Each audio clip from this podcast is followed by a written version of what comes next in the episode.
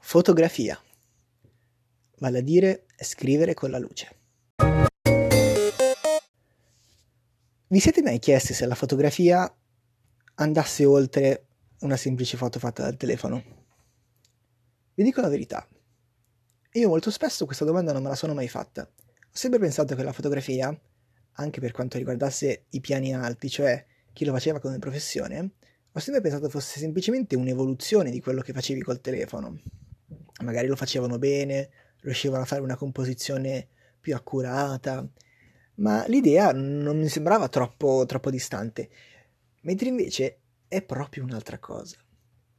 Partiamo dal fatto che la fotografia, per essere capita a pieno, davvero dal punto di vista della sua essenza, va analizzata in un modo analogico.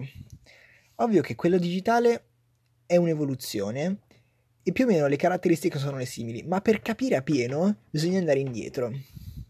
Cos'è la fotografia? Alla fine la fotografia è un documento che documenta appunto la luce. Tu quello che vedi in una fotografia analogica è la luce che ha colpito il soggetto in quel momento e si è rimbalzata, è rimbalzata sul sensore che poi dopo, attraverso una, una lavorazione chimica, ha portato la luce, attraverso un negativo che poi è diventato positivo, la luce, che poi dopo può essere o in bianco e nero, oppure la luce appunto può anche far vedere il colore. Questa cosa noi la vediamo magari nel telefono e ci sembra una roba normale, ma nella realtà è magia. Provate a immaginarvelo un pezzo, le pellicole alla fine sono fatte di un materiale sensibile alla luce, che è una sorta di eh, argento, una patina di argento. Tu hai una patina d'argento che, alla quale fai vedere un po' di luce, quella si imprime, rimane sensibile, tu la metti in, un, in una bacinella di acido e vedi il mondo. Se ci pensate, noi siamo troppo abituati, io parlo di me, nativi digitali, siamo troppo abituati a a, a dare per scontato questa cosa.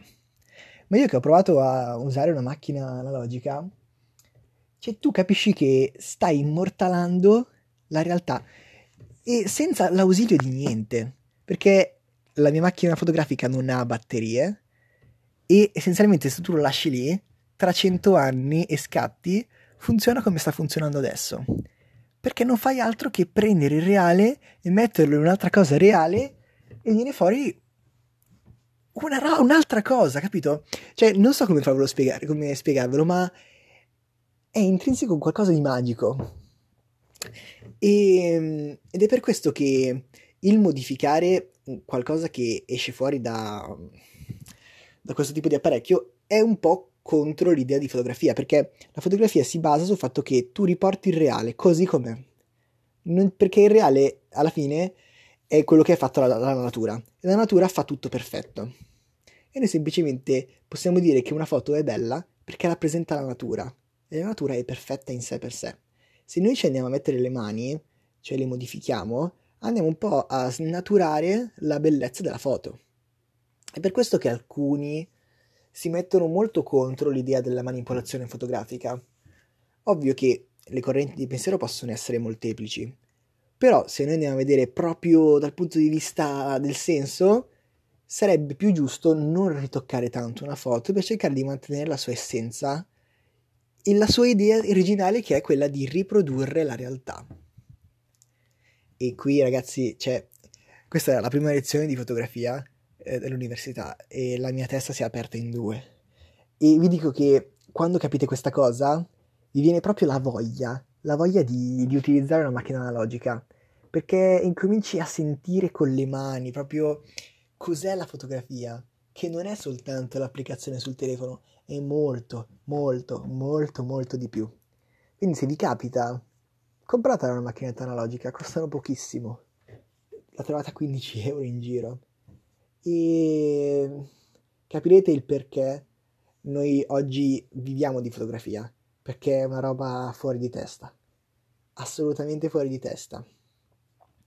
E domani vi parlerò un pochino di come funziona una fotografia, quali sono le caratteristiche principali di una macchina e il perché una foto può uscire sovraesposta, sottoesposta, eh, con un pochino di grana in più, con una risoluzione maggiore, con un uh, campo fuori campo e tutte queste cose qui che alla fine sono facili e non è quello che rende una foto bella non è la qualità, cioè nel senso della definizione, non è la regola dei terzi.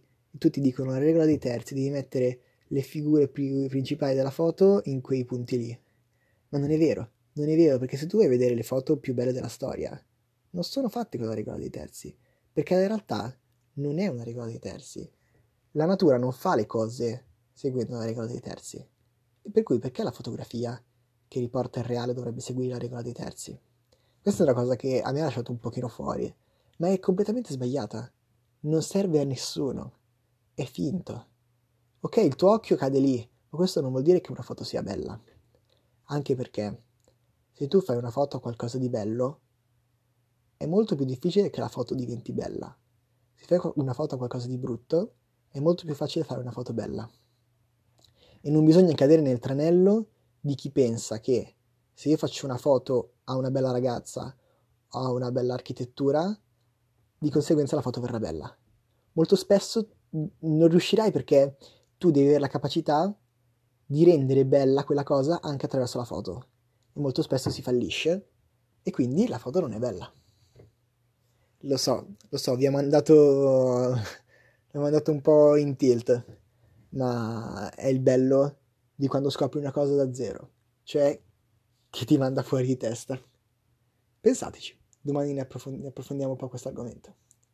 Intanto ascoltatevi un po' di musica di Natale che sta arrivando e non so, magari compratevi una macchina analogica per scattare qualche foto sotto l'albero. Qua è Matt, buona giornata.